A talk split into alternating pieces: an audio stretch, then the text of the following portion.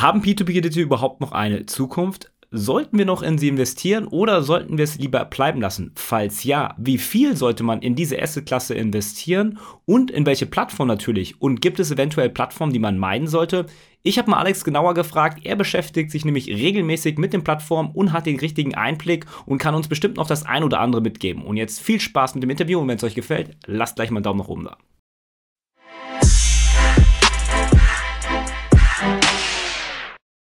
Ja, würde ich ja. in den zweiten Teil reinkommen, so ein bisschen P2P-Kredite, dein mhm. sozusagen Steckenpferd. Ähm, ja, würde ich einfach mal so reinstarten mit einer Frage, wie ist denn die Lage so aktuell, wenn man ja die Corona-Krise sieht und äh, ja, ich einfach mir mal denke, okay, Leute haben Kurzarbeit, viele werden Job verloren haben. Das mhm. müsste ja schlecht für die, ich sag mal, Privatkredite-Plattform P2P sein. Ganz banal ja. ausgedrückt, ja. Ganz äh, grundlegend stimmt ja. das auch. Also wir sind jetzt natürlich ähm, in einer Rezession und das ist nicht mehr der Boom der letzten sieben, acht, neun Jahre, der ja wirklich kontinuierlich ging. Naja. Da gab es äh, keine größeren äh, Einschränkungen oder ähnliches. Und äh, jetzt sind äh, ja die P2P-Plattformen so ein bisschen auf eine Probe gestellt worden. Ja. Also das, äh, das ist definitiv so. Ähm, eine Plattform, die mir gut gefallen hat in der Krise äh, und auch noch jetzt, ist ähm, Bondora mhm. mit äh, Go and Grow. Das ist ja ihr beliebtestes äh, Produkt, wo man 6,75% Zinsen äh, pro Jahr bekommt ja. und äh, das Geld auch wieder schnell abheben kann, wo man dann in so ein riesiges Portfolio von ihren Krediten investiert. Ähm, die sind sehr konservativ in der Krise vorgegangen. Das hat mir relativ gut gefallen, weil man hier einfach äh, gesagt hat, wir möchten noch nicht so viele Risiken eingehen. Wir wollen jetzt in der Krise, also vor ein paar Monaten und jetzt äh, auch noch, äh, wir wollen nicht so viele neue Kredite vergeben, weil wir uns nicht sicher sind, wie sind denn eben die wirtschaftlichen ja, ja. Aussichten für die nächsten Monate.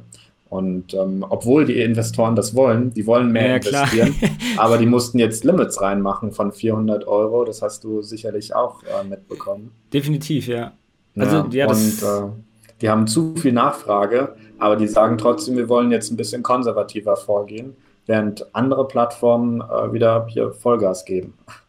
Ja, also ja, am Rande mitbekommen. Was für mich so in der persönlichen Empfindung gerade so ein bisschen ist, ist ja vielleicht auch ein bisschen mit dem Krypto-Hype geschuldet, ähm, mhm. dass P2P-Kredite nicht mehr sexy sind, beziehungsweise dass er Chance-Risiko-Verhältnis sich verschlechtert hat. Wie ist das denn? Das ist nur eine Wahrnehmung. Ist das denn auch so geworden ein Stück weit? Weil die Rendite ist ja nach oben begrenzt, das Risiko ist noch da oder hat sich vergrößert so irgendwie im Verhältnis zu anderen mhm. ersten Klassen? Ja, wir haben jetzt, ähm, oder wenn man P2P-Kredite und äh, Krypto sich gleichzeitig anschaut, dann haben wir jetzt natürlich eine Rezession und die P2P-Kredite sind äh, tendenziell da ein bisschen schlechter gestellt, während wir bei Kryptos gerade einen enormen Boom haben. Ja. Also kann mir keiner erzählen, dass das irgendwie eine normale Marktphase nö, nö. oder irgendwas wäre und so bleibt auf dem Niveau ähm, oder auf dem Wachstum vor allem. Und deswegen, man vergleicht da halt was, was gerade extrem abgeht und was anderes, was halt ja, wie der Rest von der Wirtschaft äh, in der Rezession war. Ähm, also der Vergleich ist, ein, wenn man sich überlegt, wo geht man jetzt eher rein, schwierig. Ähm, aber ich persönlich bleibe doch sehr gerne noch äh, bei meinen P2P-Krediten, einfach weil ich mich da mittlerweile sehr gut auskenne und äh, auch ja, so sehen kann, dass der Markt sich mittlerweile echt äh, stark wiederholt hat von den äh, Tiefs, die er teilweise letztes Jahr ähm, im Sommer und Herbst hatte. Ja, denke ich auch, das ist schon mal so, so ein gutes Takeaway Golden Nuggets, so nach Motto, wo die Expertise liegt und wenn du genau weißt, wie die Plattformen ticken, wo irgendwie vielleicht gerade mal was stockt, ist das natürlich für dich sehr gut einzusehen und wenn du es natürlich mit der Community teilst, also immer noch auf jeden Fall vorbeischauen, äh, da könnt ihr immer auf jeden Fall die neuesten Informationen sehen. Aber würde mich halt interessieren, wie ist denn deine Strategie jetzt und wird die sich in den nächsten Monaten nochmal verändern? Das wird mich. So, allgemein oder bei P2P? Ähm, bei P2P äh, vielleicht erstmal auf den Bezug. Okay. Ja. okay.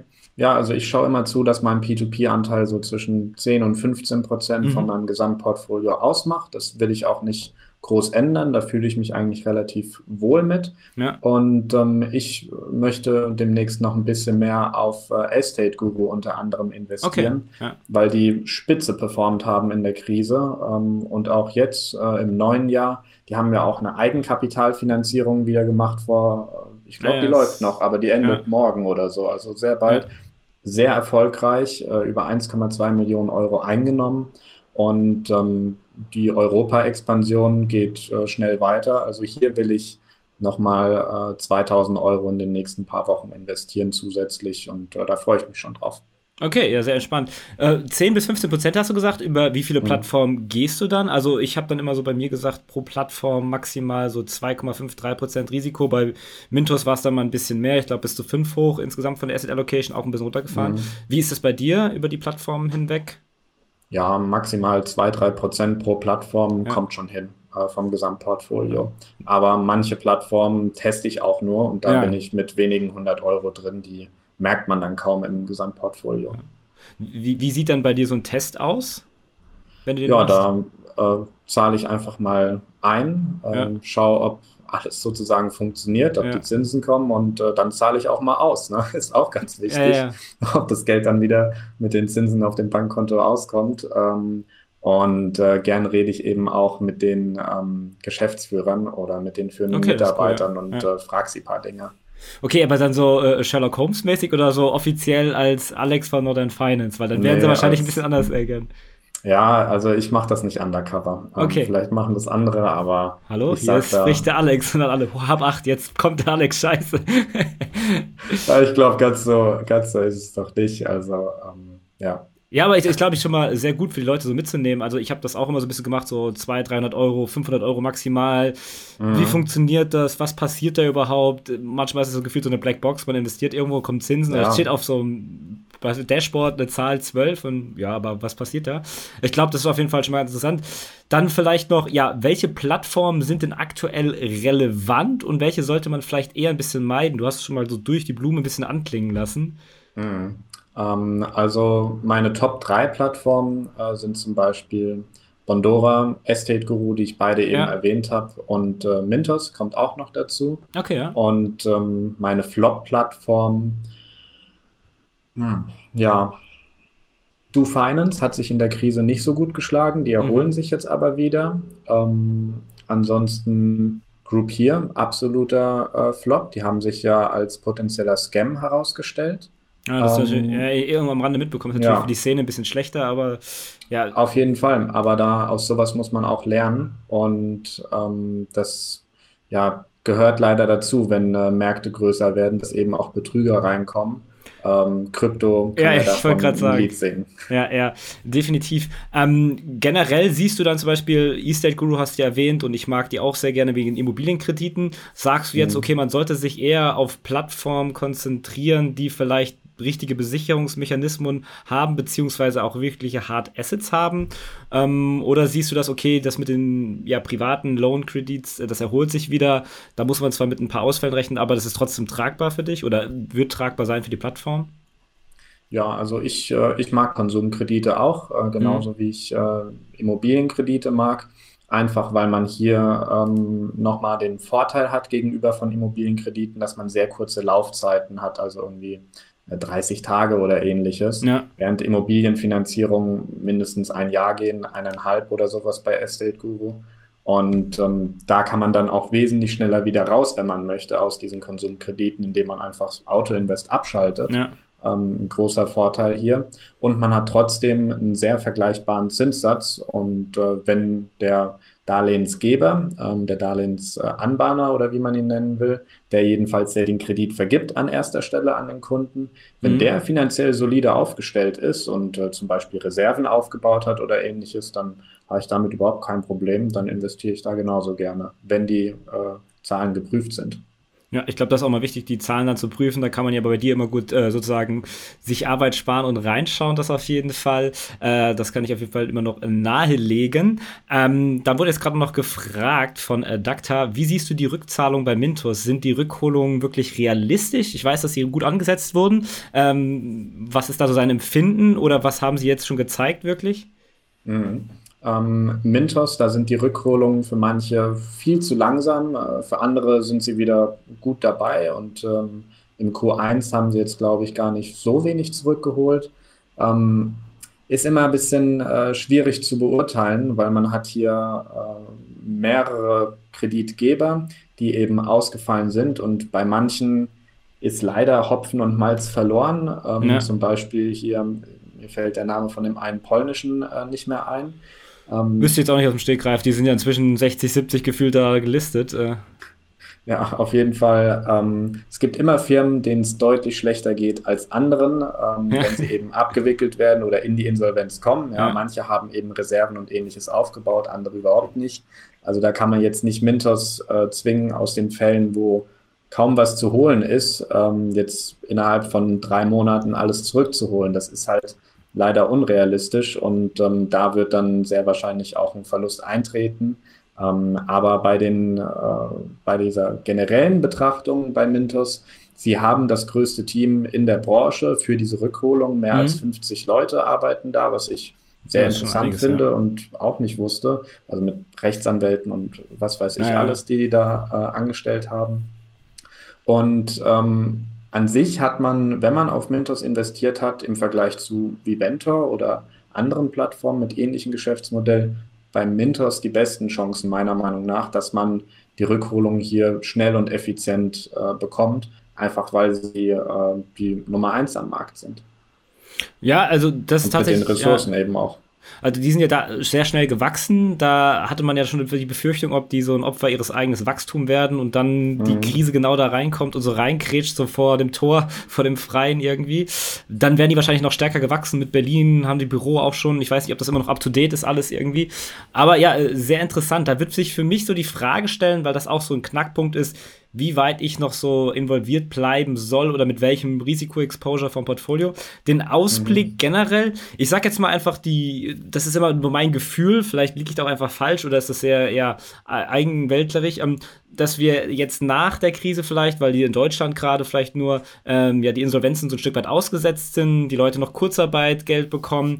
Ähm, wie siehst du zum Beispiel ja in 24 Monaten diese ganze Szene wird dann vielleicht noch mal so ein Dip nach unten geben oder größere Ausfälle, dass man vielleicht jetzt ein bisschen rausgeht und an der Seitenlinie und dann erst wieder investiert oder was ist dein Gefühl? Mhm. Du kannst ja auch nicht in die Glaskugel reingucken. Nee, das stimmt. Ähm, also mein Gefühl ist, äh, dass ich mich nach dem richte, was in der Vergangenheit meistens äh, mhm. passiert mhm. ist und das ist doch tatsächlich, dass es deutlich mehr und äh, längere Wachstumsphasen gab als Rezession. Und ähm, das glaube ich auch für die Zukunft, dass sich das nicht grundlegend ändert. Deswegen, ich bin nicht wie manche Leute, wie so ein Dirk Müller oder ähnliches, so ein Dauer-Crash-Prophet, ja. äh, der sagt, ja, die Krise kommt, die Krise kommt und irgendwann liegt man richtig. ähm, ja. ja. aber ich sage lieber, dass ähm, die Wirtschaft langfristig wächst und äh, daran glaube ich und äh, deswegen bin ich auch eher optimistisch eingestellt, auch was P2P-Kredite äh, angeht. Aber ob da jetzt nochmal ein großer Crash kommt oder nicht, ähm, in den nächsten äh, zwei Jahren vermag ich auch nicht äh, ganz konkret zu sagen. Ähm, aber an sich äh, stehen die Chancen echt gut, ähm, dass es weitergeht langfristig ähm, bei P2P-Krediten. Ja, und äh, man hier eben deutlich, äh, deutlich zweistellige Renditen auch über die nächsten fünf bis zehn Jahre meiner Meinung nach äh, herausholen kann. Ja, ich denke, es ist ja auch ordentlich zweistellige Renditen oder man hat immer halt jetzt diese ganzen Krypto-Hype im Kopf verzehnfachen, verhundertfachen. Ja. Ich glaube, da ist klar. auch sehr viel Hype im Markt. Ähm, das wird sich vielleicht auch ein Stück weit wieder relativieren, wenn wir dann auch wieder normalere, langsamere Level oder die Kryptos auf so einem Level sind, wo sie nicht mehr so stark steigen, dass dann wieder, ja, ich sag mal, das P2B-Geschäft ein bisschen sexier wird, was es vielleicht jetzt gerade nicht ist. Ähm, aber es war es ja für lange Zeit auch für mich ein sehr interessantes Investment-Vehikel und ist immer noch so da. Ich habe jetzt noch nicht ausgelöst, aber es hat immer so ein bisschen die Frage gestellt. Jetzt habe ich hier gerade noch eine Frage reinbekommen. Welche Plattform würdest du für absolute Anfänger empfehlen? Und würdest du als absoluter Anfänger starten? Und, ah, und, und wie würdest du als absoluter Anfänger starten? Also äh, einmal fragt er, welche Plattform mhm. und mhm. wie du anfangen würdest. Ähm, vielleicht würde ich äh, als absoluter Anfänger einfach Bandova Go and Grow nutzen, weil man da was Vorgefertigtes bereits hat, was meiner Meinung nach äh, echt gut ist. Und man hat auch ein schnelles Erfolgserlebnis, wenn man da täglich seine Zinsen äh, ausgeschüttet bekommt. Da freut man sich äh, direkt drüber. Und äh, deswegen würde ich wahrscheinlich so starten und erstmal schauen, ist das überhaupt was? Äh, beschäftige ich mich dann mit dem Investment? Also schaue ich da regelmäßig rein oder eben auch nicht. Ja. Ähm, und dann möchte ich das äh, noch vertiefen und eben bei diesem einfachen Level so einsteigen. Ja. Ja, ich denke, ja, würde ich glaube ich auch so schreiben, weil ja, das ist echt so ein bisschen set and forget it und dann kann man sich so ein bisschen weiter reinarbeiten, die Plattform vorarbeiten. Ich bin so, ich bin danach, glaube ich, Bondora Gone Crow würde ich dann E-State Guru gerade nehmen, wegen mhm. den Immobilien. Also das ist tatsächlich auch bei mir sehr gut gelaufen und würde dann da, glaube ich, weiter reinfuchsen. Ja, ich frage ja. einfach nochmal so in die Runde, ob ihr noch eine Frage habt. Jetzt sitzt er sozusagen noch auf dem Hot Seat, also ihr könnt noch mal ein paar Fragen stellen. ähm, genau. Ja, ich bin sonst, glaube ich, mit meinen Fragen so ein Stück weit durch, aber ja, auch wieder Welche, sehr interessant, wie du das siehst. Dann, dann frage ich mal was. Ja, ja. Ähm, welche P2P-Plattform nutzt du denn äh, aktuell aktiv? Aktiv angemeldet bin ich noch. Fangen wir mal an. Bondora, E-State Guru, Mintos. Dann habe ich Twino noch. Da hatte ich aber mal ein bisschen Probleme, weil ich in russische Währung ohne Währungsrisiko, mit Währungsrisiko investiert habe. Habe da ein bisschen okay. was verloren. Und dann, ah, wie heißt die nochmal? Die Chili, das ist so, so, eine, so eine Robocash. Robocash. Ähm, ah. Wobei, da habe ich so ein bisschen, da habe ich auch mal mit dem Lars drüber gesprochen. Das sieht sehr gut aus alles. Aber das ist mhm. für mich so ein mhm. bisschen eine Blackbox. Da gefühlt sind die Informationen irgendwie da nicht so, dass ich sage, okay, da fühle ich jetzt mich sicher. Im Gegenteil zu Bondora, sehr sicher, E-State Guru auch. Da mhm. sind ein paar schon ausgefallen und immer wieder in den Rückholungsprozessen und ich sehe schon immer, dass das sehr dokumentiert ist, sehr gut. Bei Mintus ist es halt so, so, so viel, dass man das schwer alles wirklich, wenn man nicht viel Zeit rein investiert, zu überblicken. Deswegen mhm. springe ich dann auch mal zu dir oder noch mal zu anderen Leuten und guck mal, was die da gerade sozusagen bei Mintos up to date sagen, weil die natürlich mhm. auch sehr viel Informationen raushauen. Ähm, und bei Twino ist es auch so ein bisschen, ja, da weiß ich auch nicht so ganz. Und einen habe ich doch vergessen, heißt, glaube ich, Viventor. Die ist so relativ mhm. analog zu Mintus geworden für mich so ein bisschen. Also klar, Mintus hat noch viel, viel mehr. Ähm, wobei Viventor läuft eigentlich auch ganz gut. Also die schlechteren Plattformen sind bei mir tatsächlich ja Twino durch den Währungsverlust. Und bei Robocash sieht es zwar gut aus, aber da kann ich es nicht einschätzen. Also ich weiß nicht, vielleicht sagst du jetzt, okay, Red Alarm, Red Flag, geh da raus. Oder äh, also Robocash hat, glaube ich, jetzt seine äh, geprüften Zahlen veröffentlicht. Ja. Ähm, und das ist schon mal eine sehr gute Sache. Die sagen, dass sie letztes Jahr ein sehr gutes Jahr hatten. Und ähm, das wurde eben von einem Wirtschaftsprüfer so bestätigt, dass mhm. sie eben mehr Gewinn gemacht haben als 2019. Insofern schon gut, aber ähm, die müssen sich noch so ein bisschen so einen Track Record an Transparenz aufbauen. Denn äh, momentan ist das äh, nicht so das äh, Gelbe vom Ei äh, bei ja. Robocash. Da waren die ziemlich bedeckt sehr lange. Äh, in was man da eigentlich äh, investiert in Russland ist ja schon äh, nicht gerade ja, ja. ja äh, einfach für jeden, sein Geld quasi dahin zu schicken und nicht zu wissen, was genau passiert. Ähm, deswegen für mich ist immer Transparenz das A und O. Und wenn die nicht gegeben ist, dann investiere ich auch nicht und dann sage ich das auch ganz offen, wenn es mir überhaupt nicht gefällt und ich da irgendwie ja, vermute, dass es nicht so ein gutes Investment ist. Definitiv, also ich glaube, dass auch so, du hast es Transparenz, ähm, wenn man dann schon ein komisches Bauchgefühl hat, liegt man da ja meistens richtig, so siebter Sinn mäßig ja. irgendwie. Aber generell auch finde ich, glaube ich, dass es ein guter Prozess ist, gerade durch den wir gehen, weil ich glaube, einige Plattformen vielleicht vom Markt verschwinden oder gesäubert werden oder die Mechanismen optimiert werden. Wie siehst du das so? Vielleicht so als abschließende Frage, dass dieser Reinigungsprozess des Marktes ganz gut sein könnte? Auf jeden Fall. Also äh, das gehört dazu. Sonst äh, trägt man langfristig irgendwelche Player im Markt mit. Das ist eigentlich ganz egal, in welchem Markt, ob das jetzt irgendwie Cannabis, äh, Stahl, Krypto oder P2P-Kredite ist, ist ganz ja. egal. Wenn es keine Bereinigung gibt, dann sind die schlechten Unternehmen weiter dabei und das will langfristig keiner. Deswegen sind so Krisen was äh, ganz Gesundes, auch wenn P2P vielleicht bei manchen aktuell ein bisschen unsexy ist so unsexy Phasen äh, gehören dazu und äh, sind ganz wichtig. Ja, der Olaf würde sich äh, auf 12 Prozent äh, zu freuen auf sein Tagesgeld, ja. um das mit den abschließenden Worten wieder die Keule zu, zu bringen. Genau. Äh, ja, dann äh, vielen lieben Dank schon mal. Äh, ich hoffe, ihr konntet auch einiges mitnehmen. Ich habe schon Danke, Danke, danke gehört dir. im Chat und danke, danke für die guten dir. Antworten. Ja, dann, äh, ja, wir bleiben definitiv im Kontakt und äh, ich komme gerne mal zu dir zu Gast, wenn du live bist oder sonst irgendwie. Genau. Oder wir haben schon gesagt, und wenn ich dann mal auf Gast Zypern, Zypern. Ja, ja, ich ja. wollte es gerade sagen, wenn ich in Zypern bin, äh, sage ich auf jeden Fall Bescheid ähm, und dann äh, können wir den Daniel noch einladen und dann machen wir da so eine kleine Runde und äh, genießen dann mal ein Bier bei guter Sonne am Meer. Das hört sich gut an für mich. Ähm, ja, können wir sehr gerne machen. Dann der Vorteil, gibt es auch keine technischen Probleme, weil wir ja dann alle am gleichen Tisch sitzen. Das auf jeden Fall, das auf jeden Fall.